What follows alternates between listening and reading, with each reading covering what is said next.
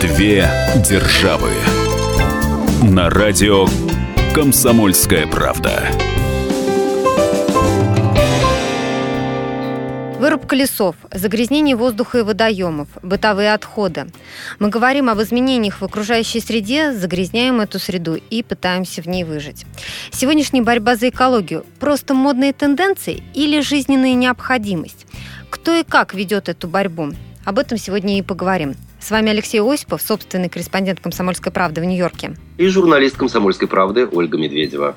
Леш, ну как ты сам считаешь, все-таки это мода или действительно необходимость? Ну, э, разумеется, с чисто журналистской или, может быть, даже человеческой позиции, конечно же, это необходимость. Но все-таки, Оля, согласись с тем, что э, человек – существо, ну, э, скажем так, беспринципное, и чаще всего его жизненный кругозор, он ограничивается тем населенным пунктом, в котором человек проживает. Я имею в виду борьбу за экологию. Если в конкретном городе, в конкретном населенном пункте сравнительно все хорошо и со состоянием воздуха, и с состоянием воды, и с утилизацией мусора, человек, горожанин или житель э, села не особо напрягается на тему экологии. Если же регион, э, в котором живет он и его семья э, в этом плане не очень благополучен, то тут тогда и возникают те самые тренды, те самые политические призывы, те самые партии. И вот если говорить о партии зеленых в США, то, на мой взгляд, она как раз и описывает ту самую тенденцию э, о состоянии экологической э, среды в Соединенных Штатах. Сравнительно Э, все хорошо. Хотя, безусловно, об этом мы поговорим, есть проблемы и в этом направлении. В партии «Зеленых» по состоянию на 2016 год состоят в Америке всего лишь 255 тысяч человек. Это совсем немного, хотя сами э, гринопартийцы, Green Party, партия «Зеленых», так переводится на английский язык ее название, заявляют о том, что в их рядах гораздо больше сторонников, но на самом деле э, даже они признают, что эта разница невелика. 305 тысяч человек, по их оценкам, состоят э, в партии «Зеленых». В общем, это официальная, политическая, зарегистрированная партия в Америке, но никаких серьезных успехов она не достигла. Исключение, пожалуй, лишь одно. Э, один из самых популярных э, конгрессменов в Соединенных Штатах, точнее, один из самых звучащих со страниц средств массовой информации, информации, Ральф Найдер э, не раз и не два э, был кандидатом э, в президенты и вице-президента Соединенных Штатов. Правда, это происходило в 96-м и 2000 годах. Он получил незначительное количество голосов и в главный кабинет, в овальный кабинет Белого дома так и не въехал. Ну смотри, в России масса общественных экологических организаций и по сохранению дикой природы, по охране животных и птиц, по борьбе с мусором и так далее. Я так предполагаю, что а, в Америке тоже общественные организации подобные все-таки есть. Но вот есть ли от них реальная польза? Сложно сказать. Дело в том, что э, экологические проблемы давно и прочно вошли в повестку дня политиков самого разного уровня. Любой кандидат в мэра городка, равно как и любой кандидат в президенты Соединенных Штатов, в свою программу включает вопросы охраны окружающей среды. И не просто включает, но и сравнительно успешно их решает. По крайней мере, экологическая карта Соединенных Штатов, которая публикуется и в открытых источниках, и в интернете в том числе, по состоянию на сегодняшний день не содержит на себе какого-то большого числа красных точек, то есть тех э, точек, тех э, мест на карте Соединенных Штатов, где экологическая ситуация сегодня угрожает э, человечеству. Конечно же, у всех на слуху разлив нефти в Мексиканском заливе, то там, то сям э, у разных берегов Соединенных Штатов э, тонут танкеры или другие э, плавсредства с э, опасными веществами, например, с удобрениями. Но пока что и Соединенным Штатам, и странам которые граничат с Америкой, Канаде, Мексике и другим, удавалось той или иной ценой с разливами нефти или с э, затонувшими грузами справляться, опасными грузами справляться. Однако, повторюсь, э, несмотря на то, что об этом э, сравнительно много говорят, экологическая обстановка э, в Соединенных Штатах по состоянию на сегодня, я имею в виду те или иные техногенные э, катастрофы, те или иные э, проблемы, связанные с мусорными э, отбросами, они так или иначе сегодня успешно решаются, и американцы в этом отношении живут сравнительно спокойно. Насколько успешно ведется борьба за экологию в России и чего нам не хватает? Мы спросили об этом Антона Ястребцева, директора организации «Экология жизненного пространства». Основная проблема сейчас в России, конечно, у всех на виду, это проблема утилизации мусора.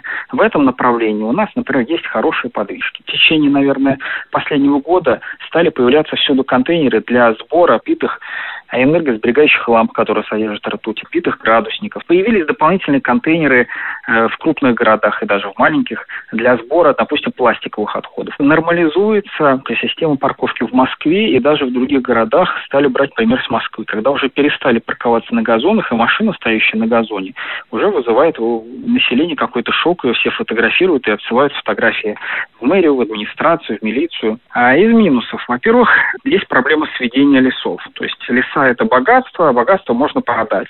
Соответственно, леса э, сводятся, спиливаются, вводятся за границу. Ну, общественная организация, тем не менее, с этим борется. Есть обращение в прокуратуру. Но продвижения в этом направлении все-таки мало. Кроме того, проблема санитарно-защитных зон, что могут построить коттеджный поселок на берегу реки, сбрасывать туда канализацию. Э, есть положительная динамика, что это выявляется, что штрафуют. Автотранспорт основной загрянитель городов, но двигатель внутреннего сгорания все-таки совершенствует пробку возле светофора. Мы проходим, если 10 лет назад мы проходили, там дышать было невозможно, сейчас уже намного проще с этим. Если вы поедете по городам Центральной России, не очень много внимания уделяется озеленению городов. Да, в Москве вот собираются высаживать липы, высаживают вдоль основных магистралей, это хорошо, но когда еще липы вы, вырастут? А из-за использования хлоридов и разных других, скажем так, агрессивных средств для обработки антигололедной, растения очень интенсивно гибнут, особенно деревья предпринимаются усилия, и многие уже даже города, на примере Петербурга, пытаются отказаться от хлоридов зиму. Если мы не будем равнодушны, обращать внимание властей. Большинство проблем все-таки решаемы. И ну, решаемы без ущерба для экономики страны. Мы сейчас прервемся на несколько минут. Впереди у нас реклама, выпуск новостей. Говорим мы сегодня о борьбе за экологию, модные тенденции или жизненная необходимость. Алексей Осипов, Ольга Медведева с вами. Вернемся через 4 минуты. Две державы. Что нового в мире? Это ты у Антонова спроси. Что отличает мудрых людей? Они не знают всего на свете, но они узнают главное вовремя. С Михаилом Антоновым по будням до 11 утра по московскому времени. Не упускайте главного. Две державы. На радио Комсомольская правда. С вами Алексей Осипов, Ольга Медведева, и говорим мы сегодня о борьбе за экологию, как эта борьба ведется в России, в США.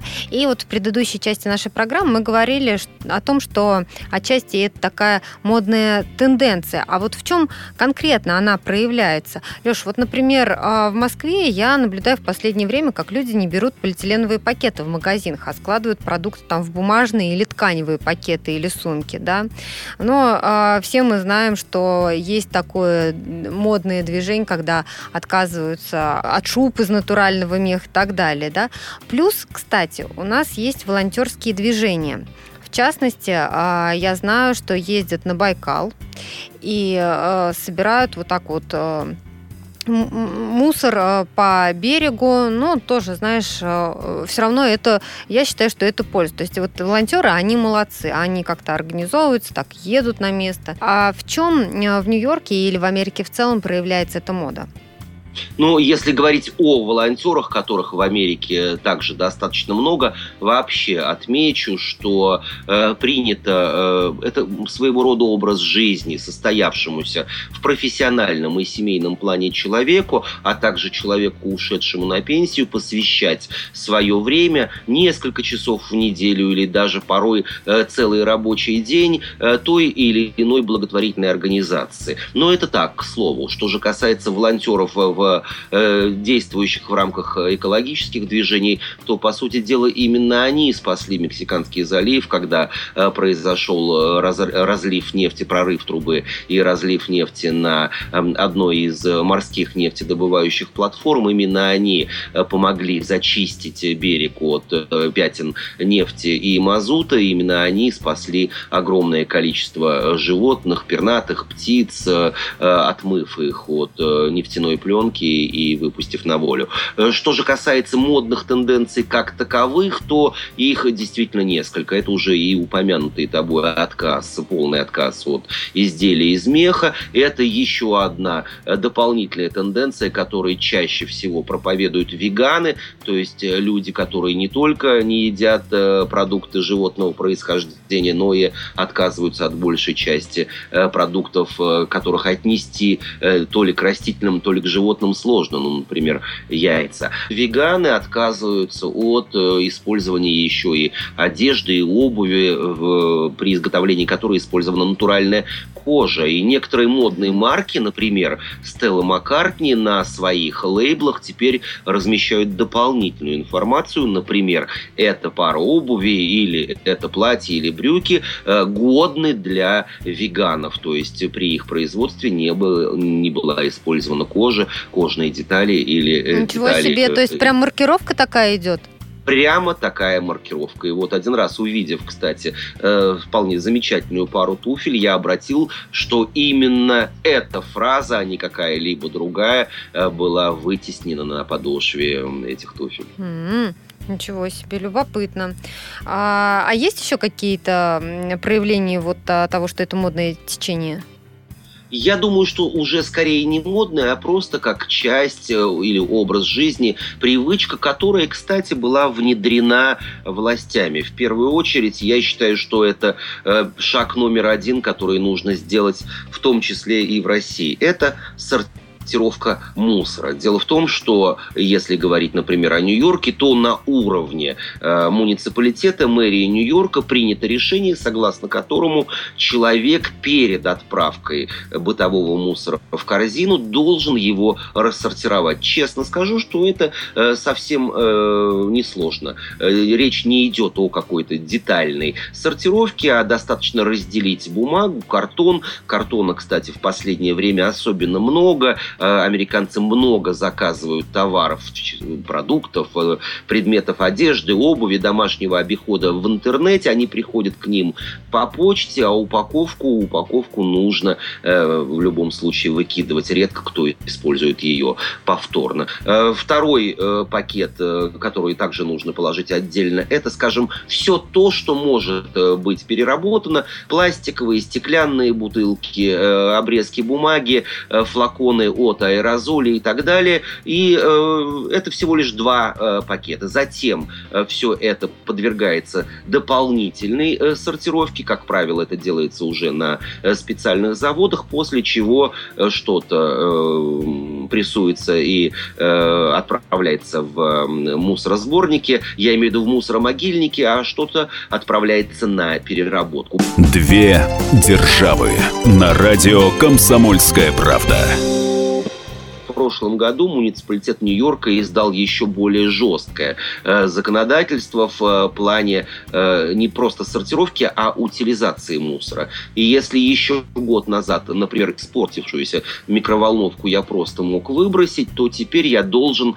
отнести ее в специальный пункт приема и утилизации электротоваров. Это также касается батареек всех видов. Обычные батарейки, которые мы используем в разного рода электроприборов, а также литиевые батареи, которые используются в электроприборах, которые э, могут работать э, в беспроводном режиме определенное количество времени. Например, э, компьютеры, лэптопы, например, пылесосы или э, столь популярные сейчас электрические скейтборды. Эти батарейки нужно также отнести либо в пункт э, спецприема, либо специальные емкости для их э, сбора и последующей утилизации есть в аптечных сетях, в крупнейших магазинах по продаже электроники, а также в университетах, э, школах и детских садах. То есть с малого возраста детей приучают, что батарейка, литиевая батарейка или все то, что содержит определенного рода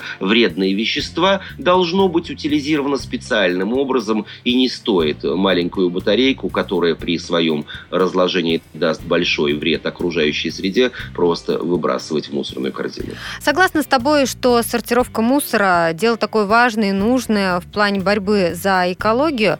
А Россия в этом плане пока вот а, особо похвалиться не может. Я знаю, что у нас в аэропортах, например, стоят контейнеры, а, которые сортируют мусор, да, то есть в один, как ты рассказывал, надо выбрасывать бумажные, бумагу какую-то, в другой пластиковые там пакеты или бутылки и так далее. То есть есть вот это. Но а, сказать, что а, широко распространено, особенно если говорить о каких-то регионах, ну, а, конечно же, этого нет. А вот я тебя хотела спросить, люди как к этому относятся? Они уже привыкли? Нет такого, что они в какую-нибудь общую урну выбрасывают те же батарейки? Нет, люди к этому действительно привыкли, и если говорить, например, о частных домах, то в обязанность домовладельца э, входит использование двух больших уже мусорных контейнеров, которые в определенные дни недели должны выставляться на э, тротуары, и э, службы, санитарные службы города, мусоросборники подъезжают и опорожняют их. Э, приучили, конечно же, длинным или коротким рублем, а точнее долларом, э, когда э, эта практика вводилось, то был определенный период, и он остается сейчас, когда за нарушение подобных правил, то есть в вашем контейнере найдут, в общем контейнере найдут картонный ящик или пластиковые бутылки, вам просто э, выпишут штраф. Я думаю, что это вполне правильная и разумная политика. Люди быстро к этому приучились. И, кстати, если говорить о самых последних нововведениях, вот ты рассказала об урнах в московских аэропортах. А, а, такие же урны появились сейчас на нью-йоркских улицах, и горожане, и гости города первое время удивлялись, а потом, приглядевшись к надписям, поняли, что теперь в одну можно выбрасывать мусор как таковой, в другую все, что связано с бумагой, бумагой, и в третью, как правило, они стоят, э, три отдельные урны, урны разных цветов рядом друг, друг с другом. Все, что связано с э, утилизацией, переработкой пластика и стекла. Это весьма удобно, и люди с удовольствием это делают. Мы сейчас прервемся на несколько минут. Впереди реклама, выпуск новостей, а через 4 минуты продолжим разговор о том, как ведут борьбу за экологию в России и США. Две державы. Навостри, потребитель уха! Ведь в эфире Анна Добрюха защитит от плохих продавцов, проходимцев и темных дельцов. Об обязанностях и правах, документах, судебных делах, о доплатах, пособиях, льготах и о многих подобных заботах. Программу Анны Добрюхи «Я потребитель». Слушайте каждую пятницу в 2 часа дня по московскому времени. Две державы. На радио «Комсомольская правда». С вами Алексей Осипов и Ольга Медведева. Говорим мы о борьбе за экологию в России и США. Если говорить вот о нынешней жаркой паре, то уверен и в Москве, и в Самаре, в Казани, в Ярославле, в любом другом российском да и европейском городе главным э, бичом является э, пластиковые бутылки. Э, как нам всем хорошо известно, они э, практически не разлагаются, создают колоссальный э, ущерб окружающей среде. Э, их количество, количество этого пластика в э, мировом океане сейчас превышает превышает все мыслимые пределы, он не переваривается, гибнут животные и так далее, и так далее. Так вот, э, э, первоначально, э, испробовав кампанию по платной утилизации этих пластиковых бутылок, которая, в общем-то, имеет определенные положительные эффекты, то есть, покупая банку, банку или пластиковую бутылку того или иного напитка или обычной питьевой воды в Нью-Йорке, можно увидеть, что в чеке будут прописаны две строки. Первая – это стоимость, собственно, бутылки с напитком, а вторая, как правило, это 5 центов, так называемый депозит за емкость. Ее можно сдать э, посредством специальных автоматов или просто через кассира в э, ряде магазинов или на специальных приемных пунктах. Поэтому нередко можно увидеть ситуацию, когда в мусорных контейнерах, в мусорных баках, урнах или пластиковых мешках, в котором вывозят мусор для последующей утилизации, копаются люди. Это вовсе не бомжи, это профессионалы, которые собирают за день такое огромное количество бутылок и жестяных банок, что им хватает на вполне безбедную жизнь. Э, конечно Ничего же, 5 себе. Да, конечно же, 5 центов не э, помогут человеку исправить э, и поправить его материальное положение, но если речь идет о тысяче бутылок или тысяче банок в день, то целых 50 долларов это совсем неплохо. Но а начал-то я с э, жаркого лета, и вот буквально вчера, э, опустившись, спустившись в Нью-Йоркское метро, я увидел новые рекламные плакаты. Оказывается, э, борясь вот с э, излишними, э, через, чрезмерным количеством пластиковых бутылок, которые отправляются в мусор ежедневно, мэрия Нью-Йорка решил внести свой вклад в борьбу за сохранение окружающей среды, объявила о том, что призывает всех горожан, всех туристов э, пользоваться многоразовыми бутылками. Они, как правило, э, бывают самого разного дизайна, самого разного объема, с э, разных цветов, из пластика, из железа. В них можно налить куда больше воды, чем 3 литра. И, в общем, некоторые из них имеют функции термоса. В общем, ваша персональная бутылка. Казалось бы, проблемы нет никакой, но ведь отправляюсь из дома или выходя из гостиницы на несколько часов по жаркому городу, сложно будет бутылку э, пополнить где, где-либо. Так вот, Нью-Йоркская мэрия сказала, что мы уже установили э, достаточное количество в э, питьевых фонтанов, э, с которым, рядом с которыми расположены угу. специальные краники, э, через которые можно заполнить свою бутылку. Это все без бесплатно за счет города. Главное, дорогие горожане, дорогие э, гости неофициальной американской столицы, пользуйтесь многоразовыми бутылками, емкостями с тем, чтобы нанести как, меньше, как можно меньший урон окружающей среде. Ну да, а вот ты знаешь, кстати, я посмотрела статистику, и вот по опросам в ЦИОМ а, наши э, граждане, граждане России считают, что главной экологической проблемой считаются как раз бытовые отходы. Ежегодно в России образуется несколько десятков миллионов тонн бытовых отходов. И из-за этого вот э, загрязняется окружающая среда. Но вот знаешь, на мой взгляд, это опять же каждый должен знать э, за собой. То есть, вот как ты говоришь, бутылка, не выбрасывать э, ее там куда попало, да. Э, пошли на пикник, не оставлять за собой вот этот весь мусор, все пакеты и так далее. А, опять же, не выбрасывать там какие-то огрызки и все такое прочее. Вот, ну, в Москве, а, для, вот особенно там в центре города, да, для того, чтобы этот мусор никуда не девался, а, достаточно много урн установлено, а вот ну, в регионах далеко не всегда, и мы знаем вот э, замусоренные города.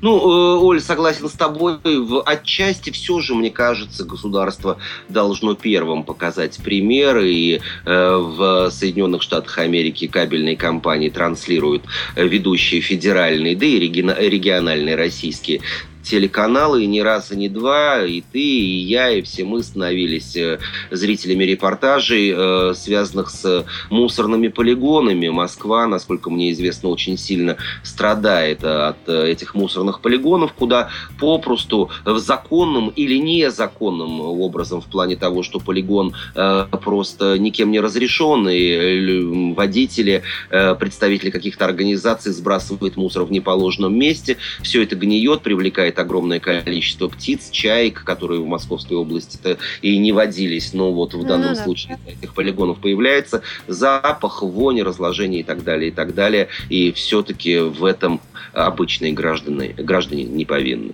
Две державы на радио «Комсомольская правда». Что делают москвичи для того, чтобы вокруг было чище и комфортнее? Мы спросили об этом людей на улицах. Давайте послушаем, что они нам сказали. Во-первых, я стараюсь выбрасывать мусор в урны, которые стоят на улицах, и со своими друзьями. Я всегда им говорю, ребят, ну зачем вы кидаете мусор мимо? Я даже иногда за людьми подбираю, вот если вижу. Ругаюсь, конечно, на них, но поднимать приходится самой. Ну что, ничего особенного я не делаю. Ну, если есть урна, я выброшу мусор в урну. Но здесь уже вопрос не ко мне. Урн реально иногда просто нет. На живом примере. На речном вокзале покупаю стаканчик кофе. Еду, например, на юго-западную. Я тупо этот стакан всю дорогу держу в руках. Когда я хожу в магазин, я беру с собой сумку тряпочную, потому что это очень практично, это модно, если она там с каким-то логотипом. Постоянно ей пользуюсь, потому что салофановые пакеты, они могут порваться, и тогда все будет на земле. Между прочим, в России предусмотрены штрафы за мусор. Депутаты даже рассматривали законопроект о том, чтобы наказывать водителей, которые выбрасывают окурки из окна своей машины. За что именно и какое наказание уже существует, нам рассказал адвокат Александр Арутюнов. Есть у нас, я точно знаю, таких людей, которые, допустим, где-то живут за городом в, в своем доме, там нет э, мусорных ящиков, они берут с собой утром в машину ящик, э, эти свертки с мусором и где-нибудь их на у поляне выбрасывают на какой-то самостийной э, свалке. Вот за это, конечно, существует наказание. А вот за то, чтобы выкинуть из э, салона автомобиля окурок, за это наказание у нас не существует. Но если вы поднимаете международный аспект, то я точно знаю, что в Сингапуре, например, за это положен штраф, по-моему, в 200 долларов сингапурских. То есть в разных странах отношение разное к э, мусору. Ну, во всяком случае, у нас за выкинутый из салона автомобиля окурок ответственности административной в настоящее время нет. А вот uh-huh. те, кто выкидывают мусор по дороге из дома на работу где-то в Подмосковье просто так, за это, конечно, административная ответственность существует и положен за это штраф. Вопрос в том, Каким образом это доказать? Как вы понимаете, это довольно сложно. Мы сейчас прервемся на несколько минут. Впереди у нас реклама, выпуск новостей. Никуда не переключайтесь. What about sunrise? What about rain? What about all the things that you said we were to gain? What about killing fears? Is there a time? What about all the things that you said was yours and mine? Did you ever stop to notice all the blood we shed before? Did you ever stop to notice this crying earth, this weeping shore? I,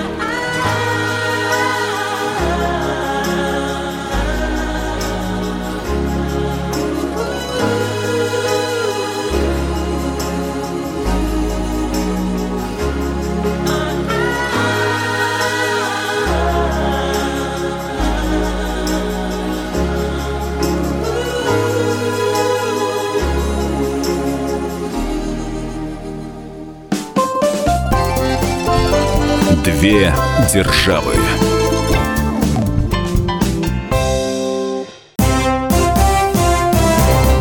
Здравствуйте, я Давид Шнейдеров. По субботам я рассказываю о кино, о его проблемах, о малоизвестных, но не малозначительных фактах. А главное – о том, что из общего кинопотока обязательно стоит посмотреть. Помогают мне в этом актеры, режиссеры, продюсеры, в общем, люди, которые в курсе событий. Погружайтесь со мной в самое массовое из искусств – программу «Синемания».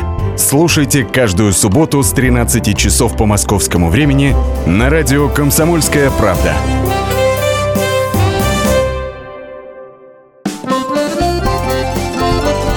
Две державы. На радио «Комсомольская правда». Вами Алексей Осипов, Ольга Медведева, и говорим мы сегодня о борьбе за экологию, модные тенденции или жизненная необходимость. Кто и как ведет эту борьбу. И вот э, в рамках этой э, нашей программы мы бы хотели еще поговорить и об экотуризме, так называемом. Да? В последнее время все большую и большую популярность он получает, и э, я думаю, что он активно развивается во многих странах, и, Леш, как в Америке, так и в России. Есть есть и фермы, на которые можно приехать отдохнуть, да, ну кто в основном едет? В основном едут люди, которые устали от э, шумного мегаполиса, от этого грязного воздуха, им хочется поехать на природу, подышать, насладиться вот э, всем этим э, богатством. И такие условия создаются, ты знаешь, и все больше регионы а, вот как бы уделяют этому внимание и развивают вот эту сферу. Ну, в Америке экотуризм стал уже многовекторным понятием. Некоторые люди думают, что экотуризм – это действительно поездка вот для общения с природой на какую-то ферму, в какой-то очень пасторальный уголок, где нет городского шума, суеты, где чистый воздух, чистая вода и так далее. Это действительно так. Хватит, надоело. Моя жизнь совершенно беспросветная. Я живу как крестьянка крепостная. Это почему еще? А потому. У меня четыре платья из вечерних шелковых, а надеть их некуда. Нет, все решено. Мы завтра же уезжаем на курорт. Зачем нам курорт? У нас прекрасный дом есть в Простоквашине. В Америке он приобрел все более, э, скажем так, широкие масштабы, раздвигая свои рамки. И если говорить о современном экотуризме в Америке, в новом свете, то в первую очередь это э, путешествие без использования автомобиля, то есть отправляясь пусть и на, э, в краси, на, на красивую природную ферму в том или ином штате США, человек думает еще и о том, как до нее добраться и как путешествовать вокруг нее с наименьшим э, отрицательным эффектом для окружающей среды. Чаще всего это велосипеды. Электромобили входят в моду и становятся более популярными э, лишь в последние несколько лет, а вот велотуризм – это составная и, пожалуй, главная часть экотуризма в США. И, кстати, вызван он был, Оль, стоит признать, вовсе не э, любовью человека к окружающей среде. А дело в том, что в определенный период времени, когда цены на нефть зашкаливали, разумеется, дорожал не по дням, а по часам и бензин в Соединенных Штатах Америки. И многие горожане, многие американцы стали задумываться о состоянии нет, не окружающей среды, а своего кармана. И отправляться на поездки выходного дня или в длительные путешествия э, на месяц и более именно на велосипедах, тем самым и сформировав вот ту отрасль э, экотуризма, спровоцировав его бурный рост. И по оценкам э, американской туриндустрии, экотуризм это сейчас экотуристы, это 20% от всех туристов в Соединенных Штатах. Речь идет как о самих американцах, так и о туристах из-за рубежа. Все больше и больше китайцев и японцев, европейцев и э, латиноамериканцев приезжают в Америку, чтобы путешествовать, попутешествовать на велосипеде. Тем самым и, в общем, ну, и, разумеется, пешком тоже. Это тоже Да, у нас тоже, знаешь, эти трекинговые маршруты сейчас э, достаточно популярны. И можно приехать в регион и да, предложат массу вариантов, чтобы отправиться куда-то на пешие э, прогулки, в горы или э, просто там условно вдоль побережья. Но такое тоже достаточно распространено. И третий вектор экотуризма в Америке – это поездки в национальные парки и заповедники. Ну, взять, например, штат Нью-Йорк – э, всем кажется, что штат Нью-Йорк это, в общем-то, город Большого Яблока, огромный мегаполис, в котором э, можно находиться и год, и два, и в любом случае э, не посмотришь всех тех достопримечательностей, которые Нью-Йорк предлагает. А на самом деле это еще и не самый маленький в Соединенных Штатах одноименный штат, штат Нью-Йорк, большую часть которого, равно как и часть соседнего штата Вермонт, занимает огромный, крупнейший в Соединенных Штатах национальный лесной заповедник Адирандак.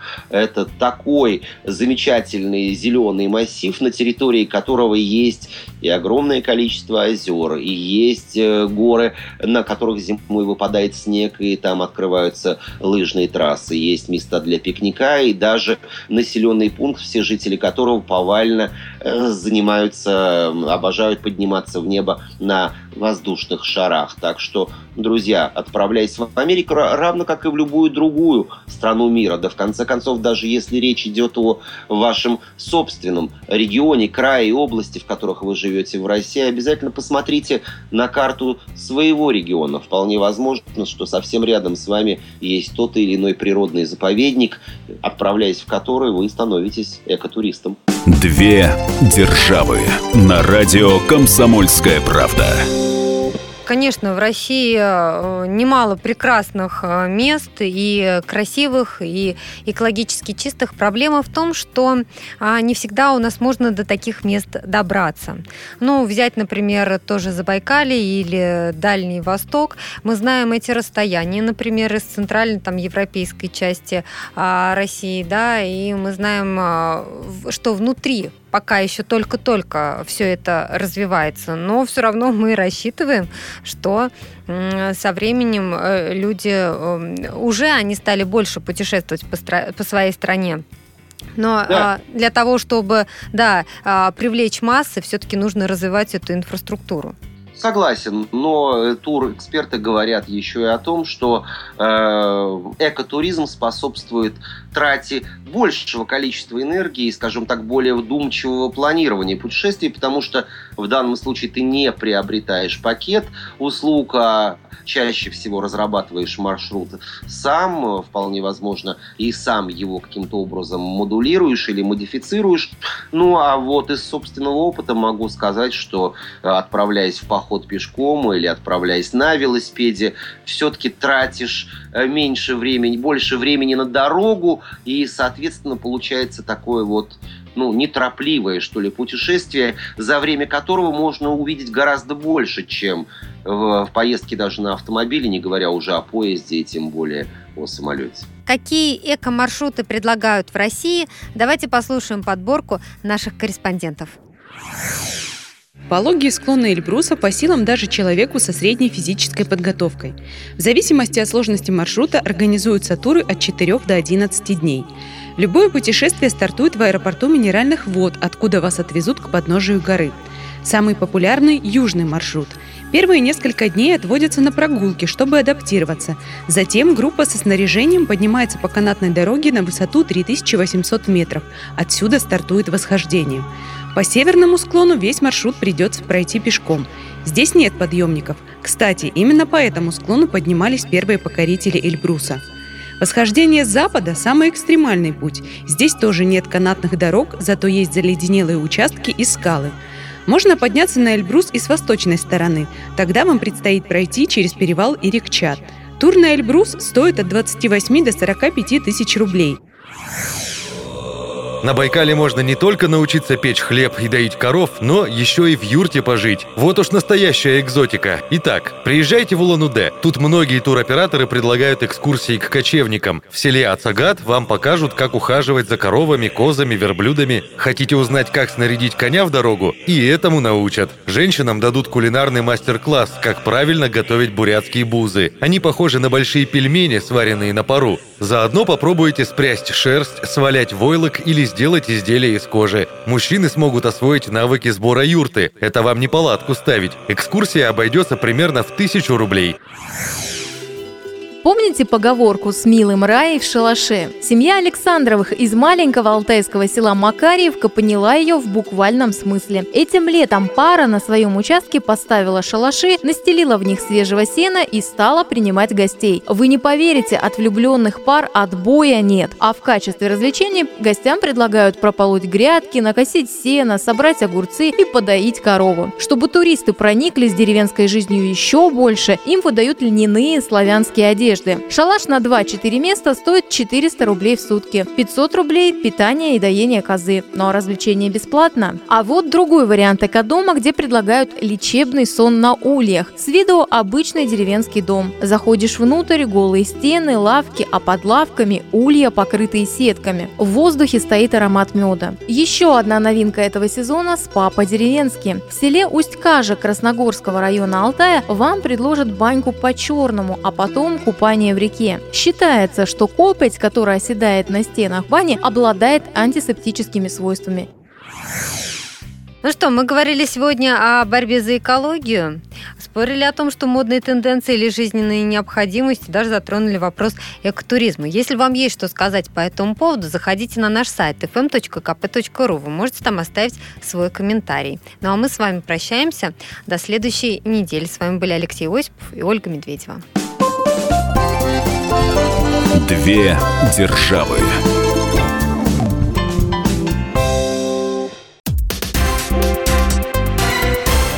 Все проблемы ему по колено. И по пояс любые критики.